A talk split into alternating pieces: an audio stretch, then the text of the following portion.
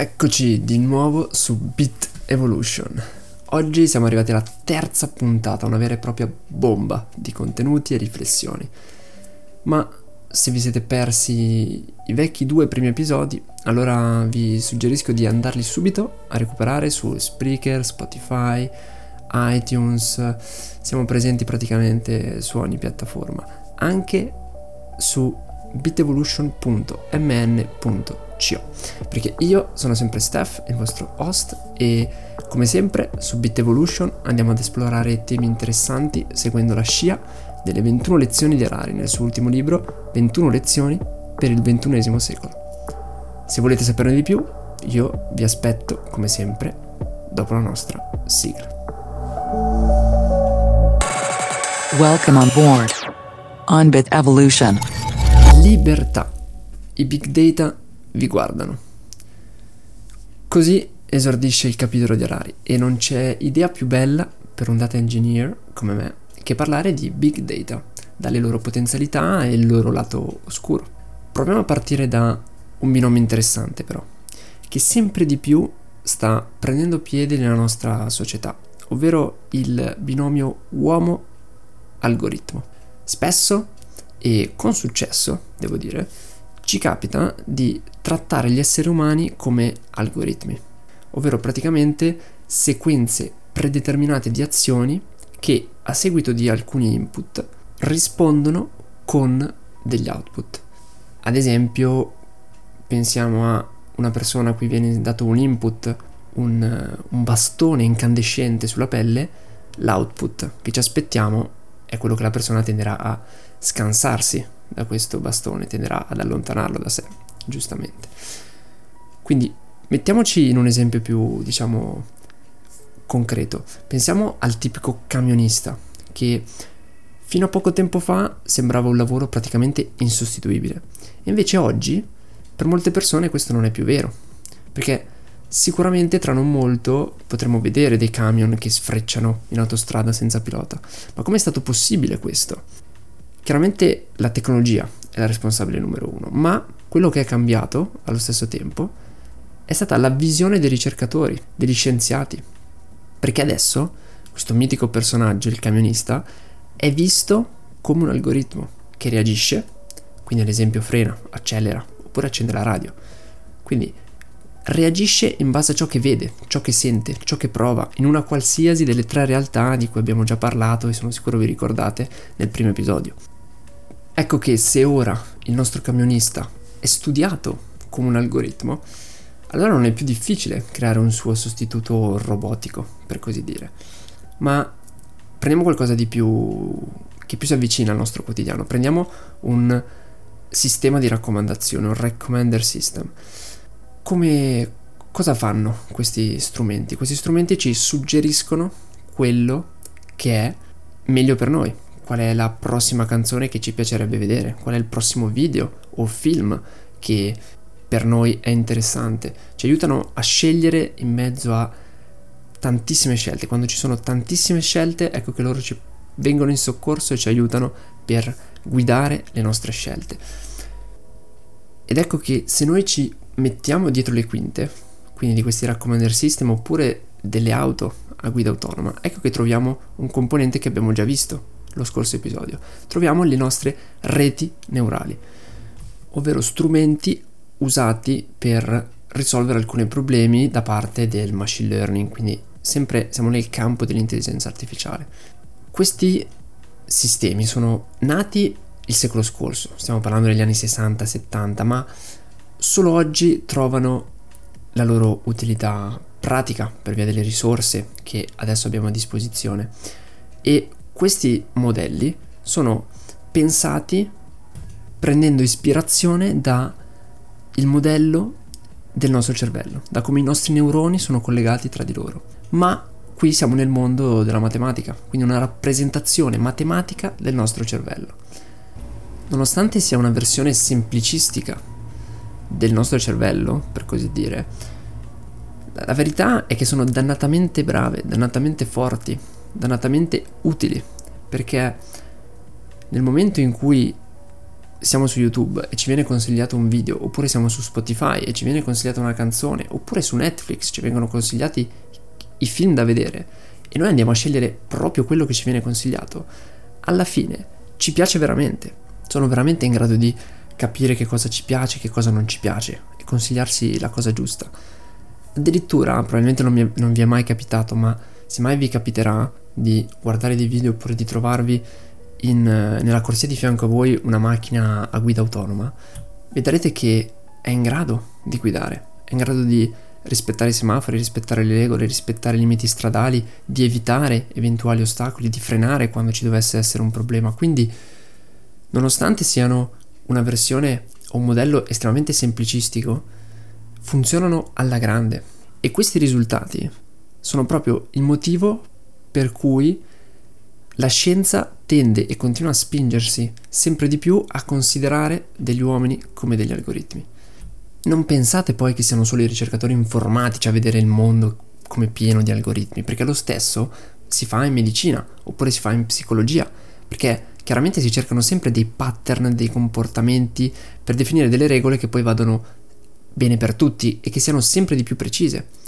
Quindi questo modo, chiamiamolo così, chiamiamolo modo informatico di vedere l'uomo, assieme all'ormai enorme quantità di dati che possiamo raccogliere sul mondo che ci circonda, praticamente tutto questo crea una vera e propria frattura, possiamo così chiamarla, nell'idea che gli uomini possiedano un libero arbitrio, quindi siano veramente capaci uh, di scegliere liberamente, perché se in realtà noi siamo solo algoritmi che reagiscono in maniera predeterminata agli stimoli esterni, come possiamo avere noi del libero arbitrio.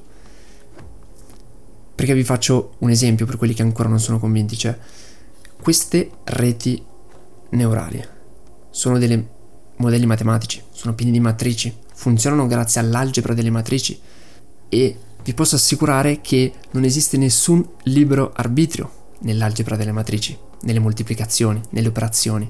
La matematica non consente il libero arbitrio. Vederci come degli algoritmi è estremamente anche vantaggioso, porta tantissimi vantaggi. Ad esempio ce n'è uno sul quale non mi voglio soffermare perché probabilmente io non sono la persona più adatta, ed è quello dell'etica. Perché nel momento in cui abbiamo un algoritmo che prende delle decisioni al posto nostro, che fa delle azioni nel, nel mondo, bisogna prendere in considerazione l'etica, quindi qual è la cosa giusta da fare in certe situazioni. Ora, io vi consiglio di andare su moralmachine.meet.edu per capire precisamente di cosa sto parlando.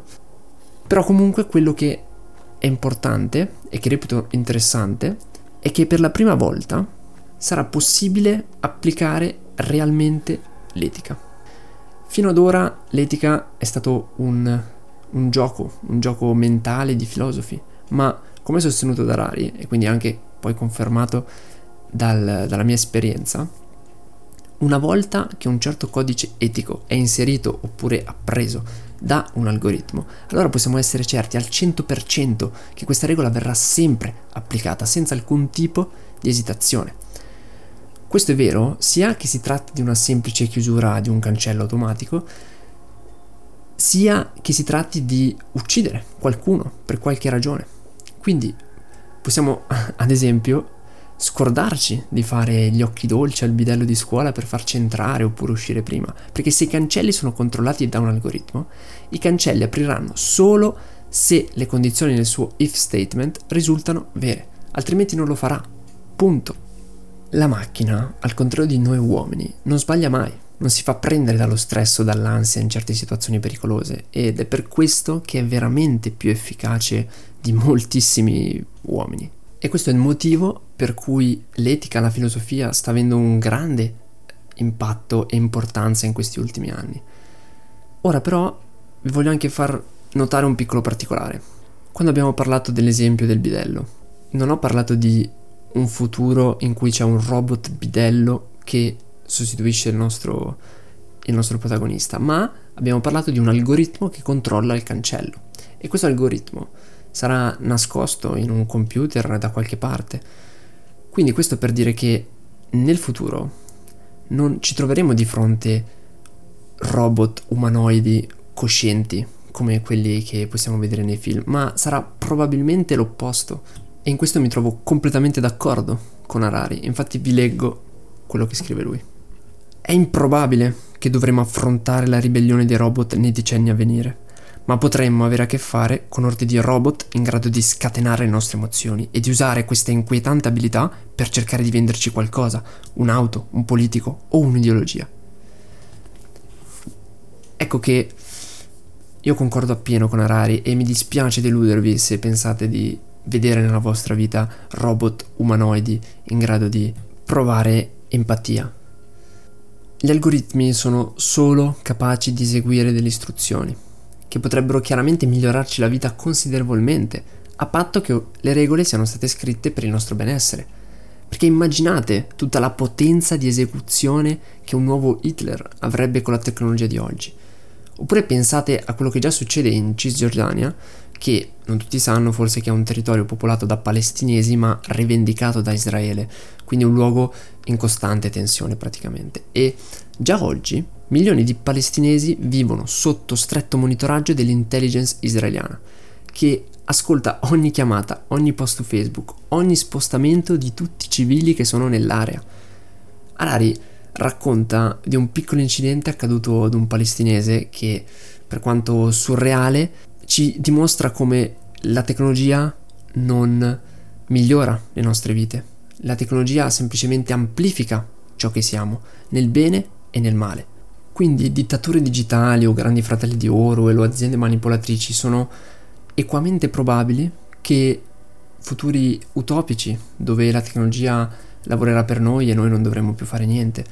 L'obiettivo quindi è quello di bilanciare le nostre aspettative e sia che siete estremamente pessimisti o estremamente ottimisti, quello su cui sicuramente siete d'accordo è che vederci come un algoritmo ci permette una cosa essenziale, quindi l'esternalizzazione delle nostre decisioni, soprattutto quelle più importanti, quindi riducendo il nostro carico di stress, permettendoci addirittura di vivere al massimo delle nostre possibilità. Perché facciamo un esempio di un algoritmo, magari di proprietà di un'azienda che inizia per F con uno sfondo blu. Diciamo che questo algoritmo potrebbe senza dubbio aiutarci a trovare il partner perfetto per noi. Questo algoritmo infatti conosce entrambi, probabilmente ci conosce meglio di noi stessi e possiede terabyte e terabyte di informazioni sui divorzi, i livelli di fedeltà di altri milioni di coppie, l'intensità di messaggi tra queste persone. La sua scelta sicuramente al 100% sarà migliore di qualsiasi scelta io possa mai prendere da solo. E questo vale lo stesso se pensiamo a quale lavoro scegliere oppure dove andare in vacanza. Uh, questa è chiaramente un lato positivo della tecnologia, ma sicuramente potete notare anche da soli lo svantaggio di questa possibilità, perché in sostanza siamo manipolabili come non mai nella storia e probabilmente non ce ne renderemo nemmeno conto. Già oggi, in ogni caso, moltissime delle nostre scelte sono esternalizzate. Pensiamo a quando dobbiamo cercare una spiegazione e ci affidiamo al primo risultato su Google. Possiamo anche parlare di stipulazione di contratti, stipulazione di assicurazioni, diagnostica di una malattia, tutte queste cose sono per la maggior parte fatte da algoritmi che tra l'altro non sono neanche in grado di dare una motivazione al proprio risultato. E questo tutto perché, un po' inconsciamente devo dire, stiamo trattando l'uomo come algoritmo. Però più ripetiamo questa frase, più secondo me non, non ci convince, perlomeno a me non convince. Io non sono un algoritmo. E infatti nessuno ha mai dimostrato questa cosa. La neuroscienza magari un giorno lo dimostrerà, ma per ora c'è ancora qualcosa di più, noi siamo qualcosa di più. E se anche tu che ascolti la pensi così, e magari ti senti svuotato, immerso nel mondo dei social network, probabilmente non riesci a distinguere la verità tra un mare di notizie e oppure ti senti perso senza un navigatore, allora ecco che Bit Evolution vuole essere una guida per te per cercare la consapevolezza di te stesso e del mondo. È un obiettivo immenso, ma sono sicuro che in 21 puntate forse insieme riusciremo a capire un po' meglio che non dobbiamo identificarci nelle nostre azioni, nei nostri pensieri, oppure vivere nella nostra realtà immaginaria così intensamente. Dovremo staccarci, perché il mondo, come abbiamo visto, si sta popolando di agenti digitali che trattandoci come algoritmi sono in grado di toccare, muoverci e, tra virgolette, manipolarci.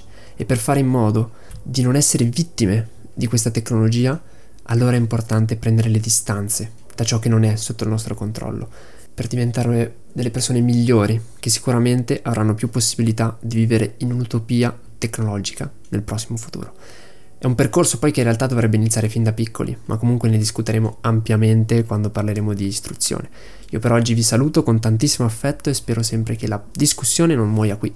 Al solito vi invito su bitevolution.mn.co oppure a scrivervi con i vostri amici, a condividere questo podcast perché alla fine questo è la cosa più importante. Quindi io vi saluto e ci sentiamo al prossimo.